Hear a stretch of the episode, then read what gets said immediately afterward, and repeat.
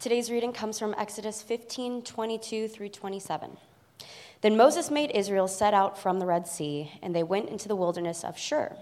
They went three days in the wilderness and found no water. When they came to Marah, they could not drink the water of Marah because it was bitter. Therefore, it was named Marah. And the people grumbled against Moses, saying, What shall we drink? And he cried to the Lord, and the Lord showed him a log, and he threw it into the water, and the water became sweet. There the Lord made for them a statute and a rule, and there he tested them, saying, If you will diligently listen to the voice of the Lord your God, and do that which is right in his eyes, and give ear to his commandments, and keep all his statutes, I will put none of the diseases on you that I put on the Egyptians, for I am the Lord your healer. Then they came to Elim, where there were twelve springs of water and seventy palm trees, and they encamped there by the water. This is the word Lord. You may be seated. All right, thank you, Carrie. That is an excellent job by a USC graduate, just uh, mentioning that, so it's not bad. So we continue in uh, the book of Exodus. Um, and we, we are now, well, with the exception of next week, next week we're going to start covering even more um, uh, ground uh, as we accelerate our way through the rest of this. Um, let me pray and then just a quick update, and then we're going to get into uh, what this passage is, which is going to be the end of 15 and then all of 16 and 17.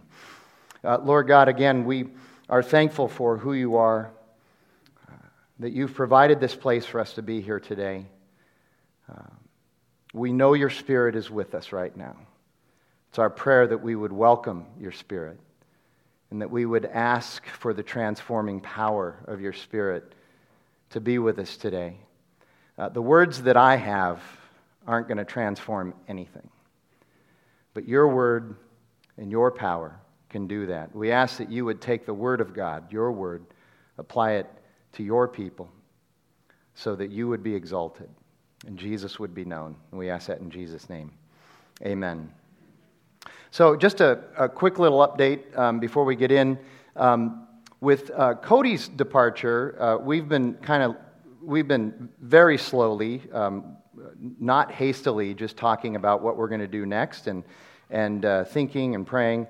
And, and uh, one of the things that we've decided to do is we're going to take this as an opportunity to sort of rearrange um, some of the staff, and we think that will be helpful. And so, actually, we're, we're in the process. This is just in case you're wondering, but you don't want to ask me the question. Um, but w- what, we're, what we're planning on doing is we're going to be hiring an, a, an associate pastor, so a third pastor, and we're also going to be hiring somebody for worship. So, just to let you know, we haven't really even started the process yet, but that's probably how we're going to uh, proceed forward. And if you're interested in, in any details about that, um, if, if that's something that you'd like to know more about, you can contact Steve uh, Wheeler or Jim Moreland or me. Just give us a chance to get back to you in a, in a fairly untimely manner because it's kind of a busy time right now. So, just, just a little update for you there. So, getting into Exodus. Last week we had this song of Moses. And, and Josh came and unpacked it for us, and it was really powerful. And, and I want us to just, as we launch into the rest of Exodus, I want us to consider again the words of that, that song, which appears in the first 21 verses of chapter 15. Uh, throughout this series, we have talked about God's retributive justice and his redemptive justice. Uh, the fact that in some cases justice requires, requires retribution. Uh, and in fact, it requires retribution, and so, so that there might be uh, redemption in some way. And Moses' song is specifically, read those words, it's specifically about the retributive justice of God. They're celebrating. The Israelites are celebrating the retributive justice of God. Um, but also, we need to notice how the retributive justice on the Egyptians is, in fact, a part of God's redemptive justice for Israel. They're not redeemed without this retribution. That's just the way it works. And sometimes we really struggle with that. It's very, very difficult. So they sing in response to this. They stop what they're doing and they sing. Now, now l- listen, I, I, think I, have, I think I have some really helpful things this morning out of this passage. But if you get nothing out of today other than this, you've done good, okay? Uh, 50 times in Scripture, God calls his people to sing. 50 times. Now, think about that. There are a lot of people who think about church and think sermon, sermon, sermon, sermon, sermon. And we are called to study His Word, and we're called to hear His Word, and we're called to teach His Word, and we're called to proclaim the gospel. But that is also done through singing. We are called to sing, and we are called to sing songs of, of joy, songs of exultation, songs of praise, but we're also called to sing songs of lament and songs of complaint and even songs of retribution. There is even songs, there are even songs in Scripture about God's retributive justice. Understand, there is no redemptive justice without retributive justice. That's just the way it works. If there weren't sin in the world, we wouldn't need retributive justice. But there is sin in the world, so we need that. Uh, G.K. Chesterton once wrote this, and I may have to explain the quote a little bit, but I love it. I love, I love what he's trying to paint here for us.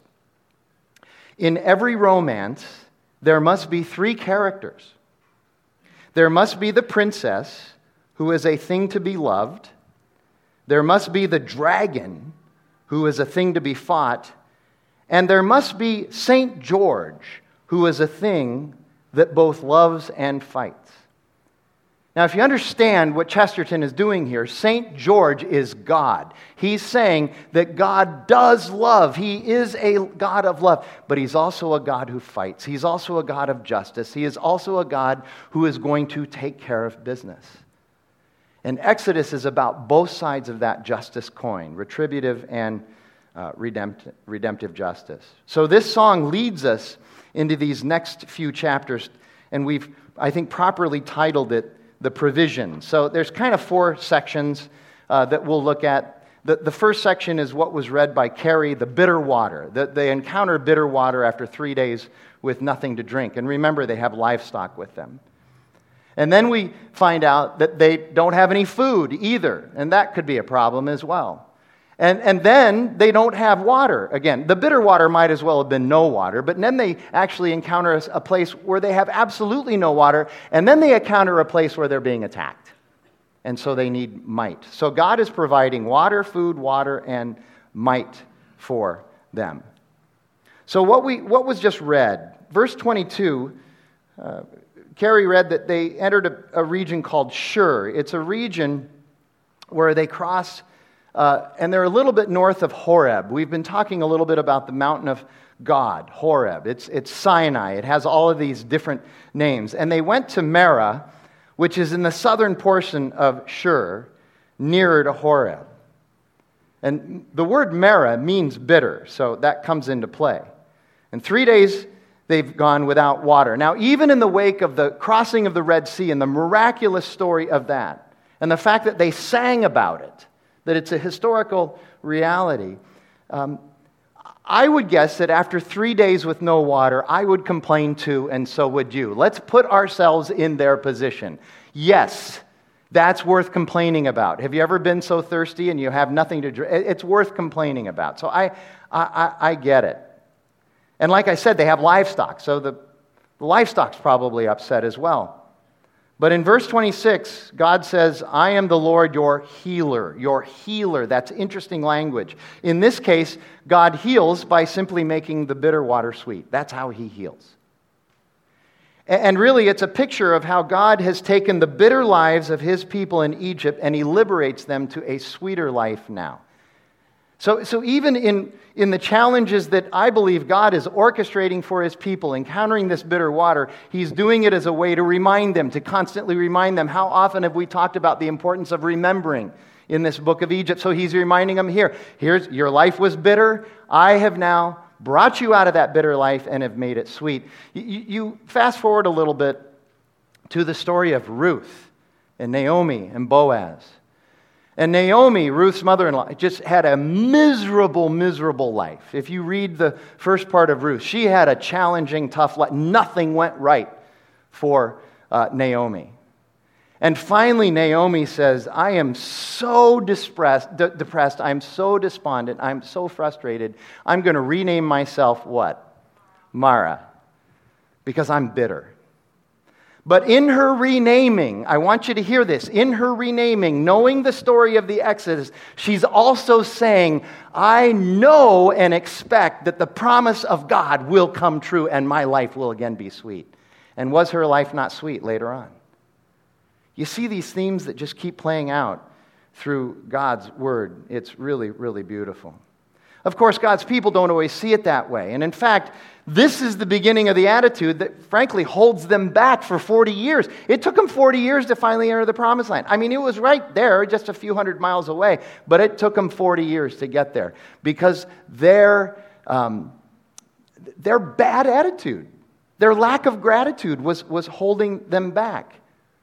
So, another t shirt I came up with that we'll never make for the church, but here it is no gratitude, no progress. No gratitude. How, here you go. How often do you and I complain in the midst of incredible provision, protection, prosperity, and liberty? No gratitude. And, and we think that next little thing is going is gonna be the thing that gives us that gratitude. And then we go, ah, it wasn't quite right.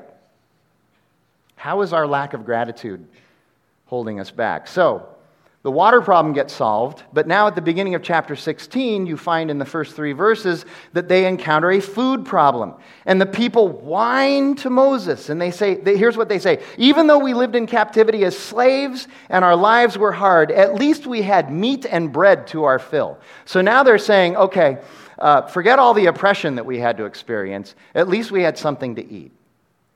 So now they're, they're complaining about that. And so the people, after they've witnessed everything that God is doing, now suggest that they would be better off if they went back into slavery. That's what they're doing. They're saying, ah, we'd be better off uh, as oppressed slaves. And this is not the last time that they make this suggestion, they make it repeatedly. How often do you and I romanticize, and I know we do, how often do we romanticize a place that when we were there, we were pretty desperate to leave? I, I see that all the time. Uh, people who leave Phoenix because it sucks here. And they, and they go to the promised land of, of Montana or Charlotte or Austin or whatever it is, and two years later they're going, it's not that great here either. In fact, I remember how good it was in Phoenix. We had a great time in Phoenix. Did you forget how miserable you were here? We're just miserable where we are. That's our problem. Our problem is contentment. Everybody's unhappy where they are because they're we're, we're all sure there's something. Right now, you're thinking there's a better sermon in a different redemption church right now. it's a lack of contentment. Just be content with what I got, okay? It's, it's a problem. And, and, and it's funny because we're also the same way with our sin, if you think about it. God, through Christ, liberates us from our sin. And, and then we, we go back to it and we, we enslave ourselves to our sin. So this grumbling takes us to the famous passage of the manna. So, chapter 16, verses 4 and 5. Then the Lord said to Moses, because they need some food, Behold, I'm about to rain bread from heaven for you, and the people shall go out and gather a day's portion every day, that I may test them whether they will walk in my law or not. And on the sixth day, when they prepare what they bring in, it will be twice as much as they gather daily. There's a little preview to the Sabbath there. So he says, bread from heaven. That it is bread from heaven. God says, bread from heaven. It's a reminder that God is not only sovereign over food, but he's sovereign over everything. That he is in charge. And he says, that I may test them. Are my people going to walk in my instruction? Will they respond to God's goodness? That's the question that comes up here. And, and, and I want you to hear this. This is so important. This is not prove your worthiness, people, so that I might continue to be your God. He's saying, I am your God. I have saved you. And I have provided for you and I have protected you. I've done the miraculous for you. So the question really now is on you Will you be my people? I have initiated. You are responding here. Will you respond to all of this? This, this is, in fact, in a way, a test. And it's the same question we have to ask ourselves about our life in Christ as well. Jesus did not save us. If you're a Christian today, Jesus did not save you after you had cleaned yourself up and become worthy of his salvation. He met you where you are, but now he's beginning that process of transforming you and bringing you to where he wants you to be. And that's going to culminate in his kingdom when it comes. So, how are we going to respond? How are we going to live? Our lives are, in a sense, Tom used to say this all the time, our lives are kind of a, a laboratory for Christian faith. How are we doing with it? And, and I think one of the reasons he says that is because of what James says in his New Testament letter in chapter 1 when he says, Consider it all joy, beloved, when you encounter trials of various kinds. Notice it's not if you encounter trials, it's when you encounter trials of various kinds. And then he says, here's why you should consider it joy because the testing of your faith. Our faith is constantly tested. My faith, your faith, it's constantly tested.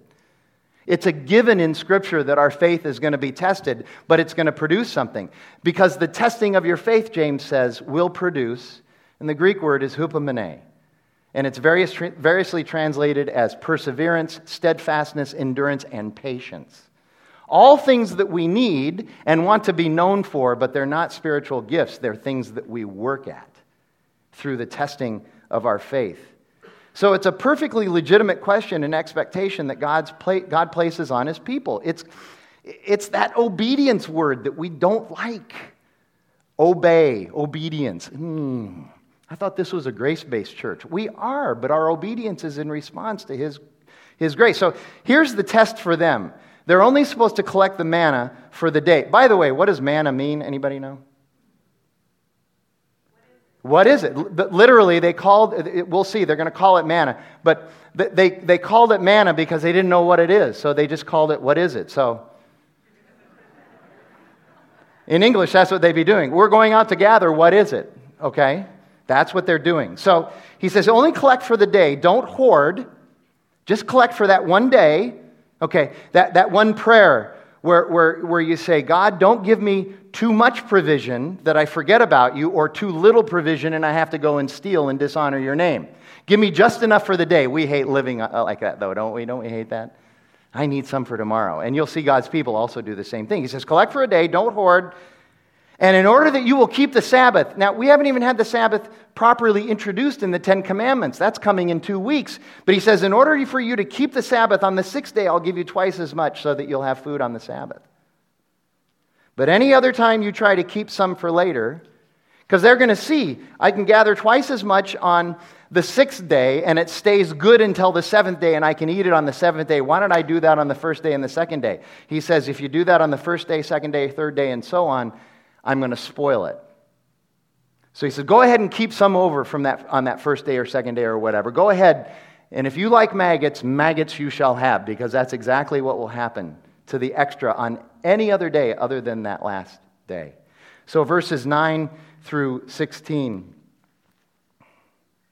Then Moses said to Aaron, Say to the whole congregation of people of Israel, Come near before the Lord, for he has heard your grumbling. And as soon as Aaron spoke, the whole congregation of the people of Israel, they looked toward the wilderness, and behold, the glory of the Lord appeared in the cloud. And the Lord said to Moses, I have heard the grumbling of the people of Israel. Again, I added that editorial comment.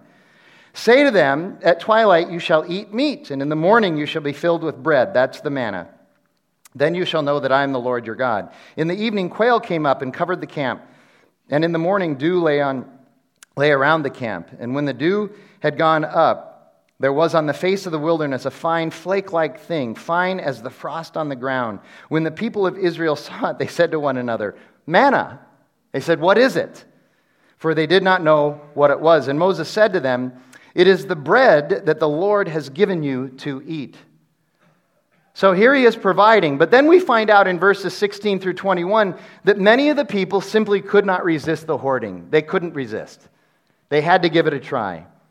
And when they did, it was filled with maggots and worms and stankiness. So think about this. This is also, in a sense, a picture of our life in the gospel with Jesus. We, you and I, we have this insatiable belief, and we don't say this out loud because we know it's foolish, but we, we, we, we have this intrapersonal conversation with ourselves. We can get away with disobeying, and God is still going to favor us and give us blessing. We can disobey. We can do all of these things, and, and, and we can do things that aren't godly that He doesn't call us to do, and He's still going to bless us. But then we get, we get mad when we go our own way, and God somehow doesn't make our life all sunshine and hugs for us. And we blame Him, just like the Israelites. And so the people miraculously delivered from the oppression miraculously delivered from the plagues, the Passover, and, and, and now they're going through the parting of the, of the sea. And now they're in the wilderness and being fed handsomely. They're struggling to be God's people. Just think about all these events. And they've got everything they need. They're struggling to be God's people. Here you go success, achievement, and victory. Often that's the last place that you and I think about God. What, what, do we need, what do we need God for there? It's all good. We're, we're fine. And so, what happens is often our most vulnerable times in our walk with Christ are when things are good. It's that, it's that very challenging fact of life that when things are bad, when we're in trial and tribulation and suffering and challenges, we want it to be over with. But in fact, when it's over with, that's when our faith becomes weakest. That's the challenge with this stuff. Interesting, in 2 Corinthians chapter 8, Paul uses this generous provision of the food for the Israelites as a reminder to Christians of our obligation to be generous to others. And, and, and that's not just money, not just generous with money, but generous with our time, our energy, our effort, our availability, our forgiveness, our mercy, and our honor Of course, the wilderness Jews didn't quite get it. The question is, will we? And in their case, look what happens, verses 22 through 30. On the sixth day, they gathered twice as much bread, two omers each. An omer, they're only supposed to uh, collect one omer, and that's about two quarts, okay? Uh, they gathered two omers each.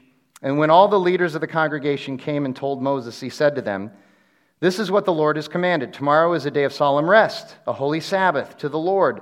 Bake what you will bake and boil what you will boil, and all that is left over lay aside to be kept till the morning. So they laid it aside till the morning, as Moses commanded them. And it did not stink, and there were no worms in it, because they had tried that with the other days, and that's what had happened. Moses said, Eat, to, eat it today, for today is a Sabbath to the Lord, and you will not find it in the field. Six days you shall gather it, but on the seventh day, which is the Sabbath, there will be none. On the seventh day, some of the people went out to gather, but they found just not listening.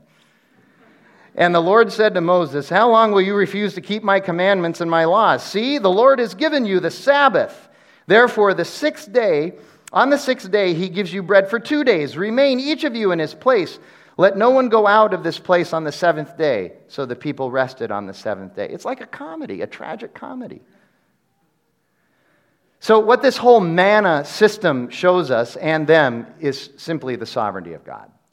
We need to see that it's not just about providing bread, it's about the sovereignty of God, the authority of God, the greatness of God. And as chapter 16 ends, it appears that the people finally get it. And they settle in and enjoy the manna for 40 years. And they finally do observe the Sabbath. And again, a question for us are we observing the Sabbath? Do we have a Sabbath day? Do we have a day of rest? God, God created us so that we would have a day of rest, but also a day to be reminded of, of who He is. It's very important. And again, we're going to talk more about that in, in two weeks. But also, you know how I love context. I also want you to think about this. This might have been a really difficult and challenging principle for the people of Israel to understand a day of rest. They had been oppressed slaves for hundreds of years. When did they ever have a day off prior to this? I'm sure they had no idea what to do with themselves. And, and, and there was nothing to do. out in the wilderness either. God is commanding them to rest because that's really about all that you can do. This is really new to them. But though this chapter is over and it ends on a good note, there, there's more quarreling, accusation, and animus ahead. Look at chapter 17, verses 1 through 7. All the congregation of the people of Israel moved on from the wilderness of Sin by stages, according to the commandment of the Lord, and camped at Rephidim. But there was no water the, uh, for the people to drink. So now we have a water problem again. Therefore, the people quarreled with Moses and said, Give us water to drink. And Moses said to them, Why do you quarrel with me? Why do you test the Lord? But the people thirsted there for water. And the people grumbled against Moses and said, Why did you bring us up out of Egypt to kill us and our children and our livestock with thirst? You're trying to kill us, Moses. So Moses cried to the Lord, What shall I do with this people? They're almost ready to stone me. And the Lord said to Moses, Pass on before the people, taking with you some of the elders of Israel, and take in your hand the staff with which you struck the Nile, and go.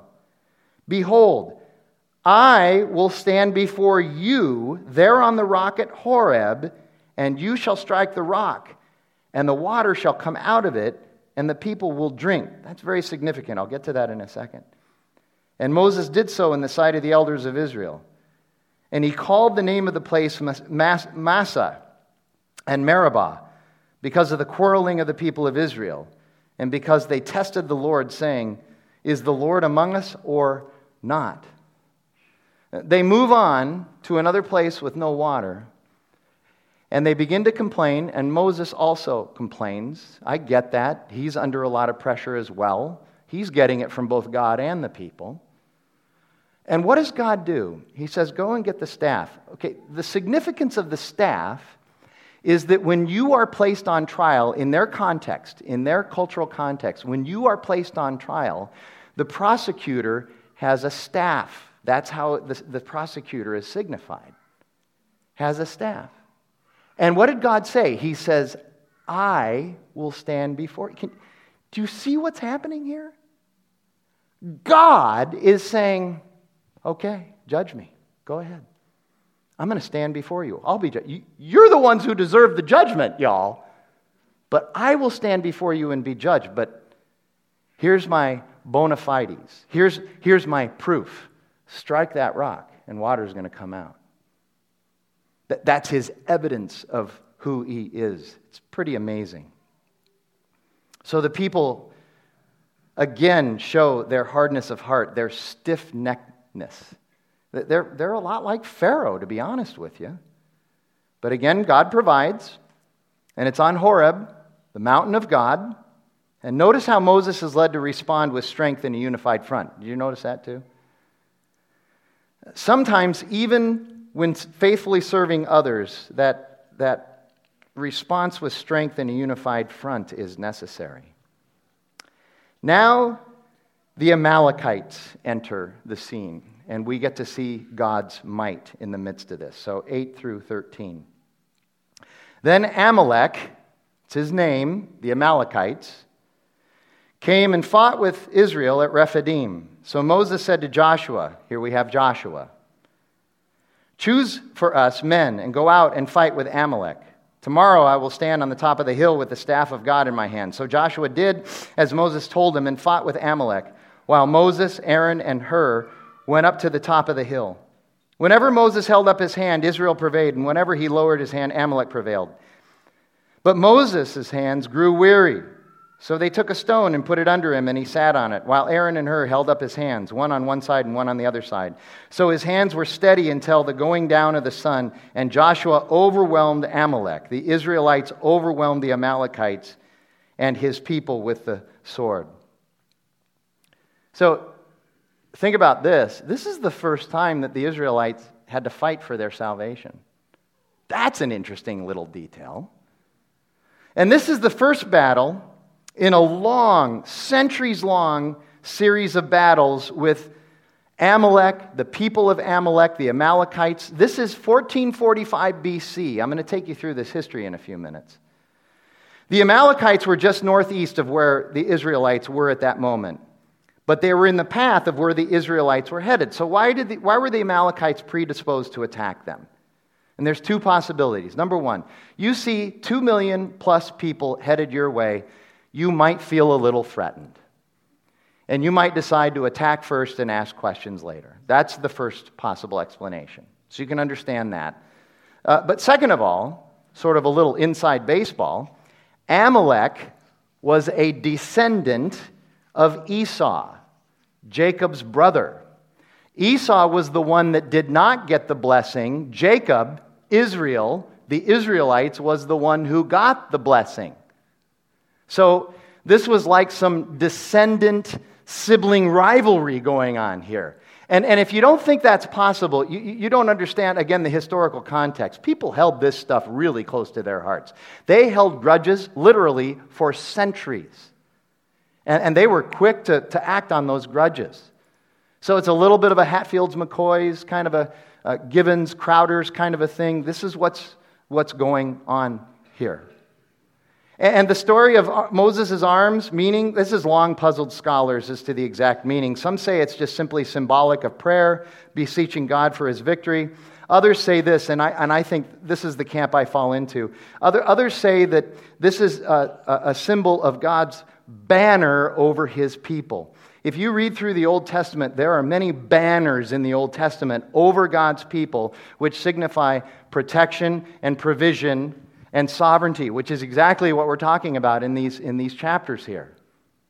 And, and we, have, we have banners in the New Testament and banners in our church, even.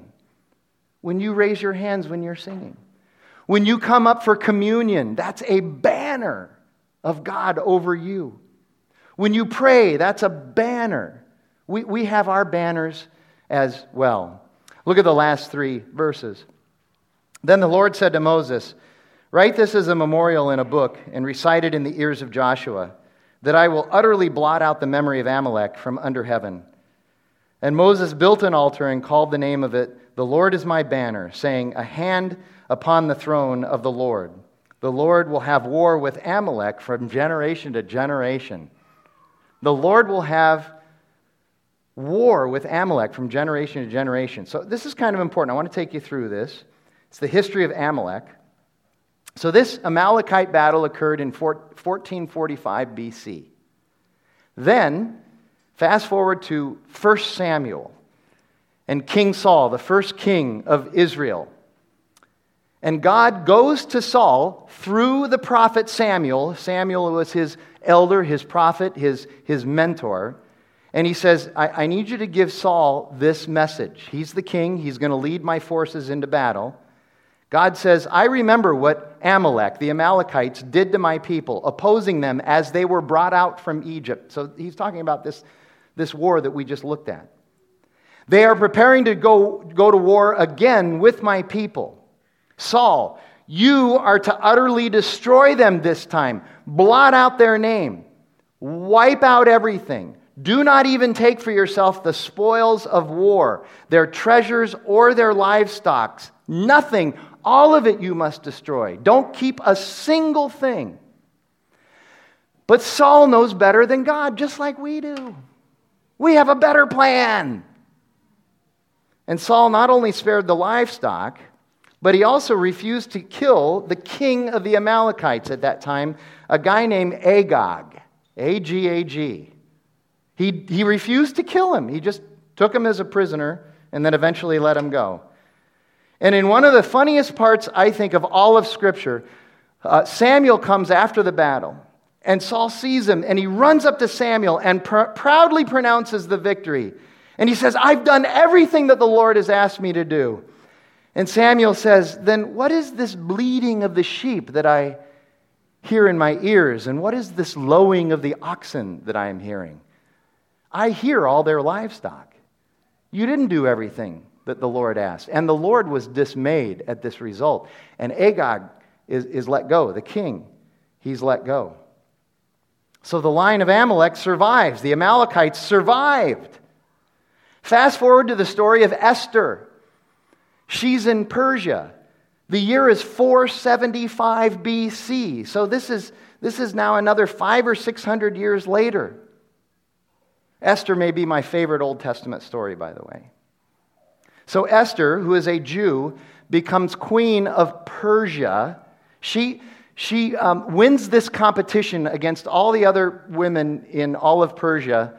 And uh, the king was Xerxes, a guy named Xerxes. I, I, refer to him as Xerxes the Jerxes. At any rate, Xerxes the Jerxes, he picks Esther to be his, his new wife, a Jew. And she marries Xerxes, and the king at that time then promotes a guy named Haman to a position of power in his court. Haman, drunk on his new position and, and, power, the number two in all of the land, he makes an edict and he says, I want everybody in the land, when I walk by, you must bow down to me. No matter who you are, no matter what you're doing, when I walk by, you need to bow down to me. Well, there's a guy named Mordecai. He's Esther's uncle and he's Jewish and he works at the, at the gates of the, of the palace. And so Haman's walking by all the time, and Mordecai refuses to bow down to Haman. Why? Because Mordecai is a Jew, and he refuses to bow down to anybody except Yahweh because that's part of the Ten Commandments. Well, Haman is livid. Livid. But get this he's primarily livid. Why? Here you go. Haman is a descendant of Agag. And Mordecai is a descendant of who? Saul. this sibling rivalry is still going on. It's amazing. So, why? Some of you are like, okay, cool. What now? Here you go. It's very simple. What you and I do today, even if we think it means nothing, it means something to God. And you never know what it's going to mean to you in the future. It, when God calls us to something, I'm telling you, we need to think long and hard before we, refu- we refuse to do it. Long and hard. And if we do refuse, we shouldn't be surprised by the negative results. And those results may come even decades later and visit our kids or our grandkids. So, as we finish, I want to go back to chapter 15, verse 27 and other verses in 16 as well. And this notion of rest, this idea of being able to rest in who God is for us. Okay? Uh, this takes me into Matthew chapter 11. Pretty famous little thing that Jesus says. He says, Come to me, all who labor and are heavy laden, and I will give you rest. Are, are you weighed down with sin? Yes. Are you weighed down with laws and rules and edicts and policies and government? Yes. Are you weighed down with work, too much work and not enough time? Yes. Are we weighed down? Yes. Jesus says, All of those things, come, and I'm going to give you rest. Take my yoke upon you and learn from me, for I am gentle and lowly in heart and you will find rest for your souls. He's saying, I've paid the price, I've done all the work. True rest resides in me, for my yoke is easy and my burden is light. Let me ask you something. Are you saved but you have no rest? Do you know Jesus but you have absolutely no rest? Have you been led out of your captivity like the Israelites? You've been delivered from what has enslaved you, your sin, but yet you find no rest for your soul because you've never entered the promised land, so to speak. Notice that they're in the wilderness, they haven't entered the promised land.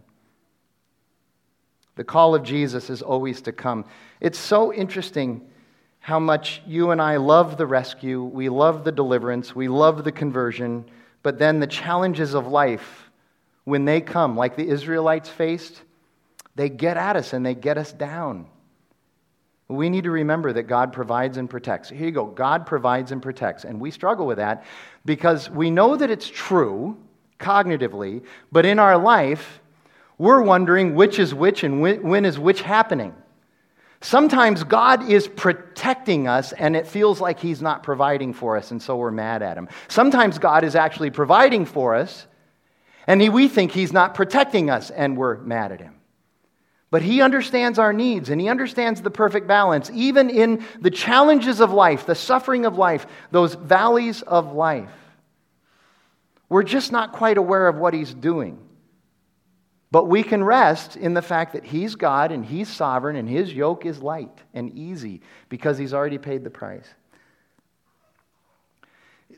Jackie and I started watching this show um, a couple weeks ago, and I know it's a television show, but believe me, stories can communicate truth like very few other things can.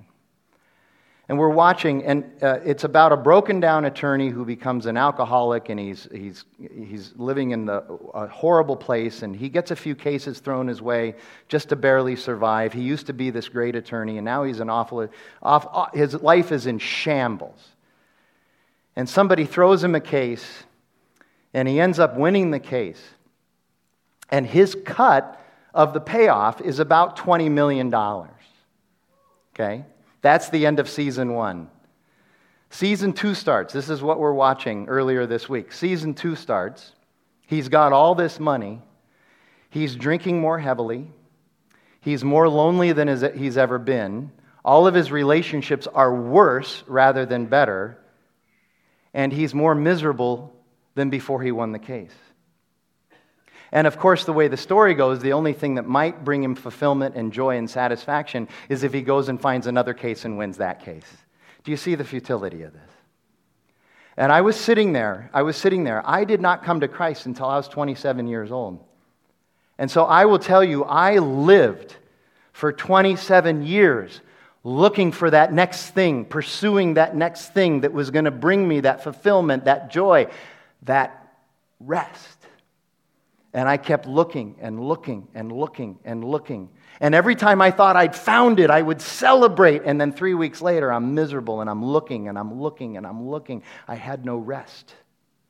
It's not that the things of this world are bad, but they don't provide rest for us the way only God, through His Son Jesus Christ, can. And as I'm sitting there watching this show, it just dawned on me I have rest. And I have had rest for the last 32 years. I have a joy. I have a hope. I'm 60 years old and I'm out, not out looking for that next thing because I already know what the next thing is. It's Jesus. That is an unbelievable truth that gives us purpose and meaning and rest, and it makes me not fear death. That's a beautiful thing. Come, all of us who are weary and weighed down, and this is where we're going to find rest. Let's pray together. Lord God, we thank you for your word and its truth, and we, we're just thankful that this magnificent story of the Exodus has been recorded for us so that we might learn from you. And so, God, it is our prayer that as we go from um, this building, after we uh, sing and we take communion, that we would know that we have rest, that we have hope, that we know what's next. God, that is a great and wonderful thing to celebrate. So let us do that. We pray that in Jesus' name. Amen.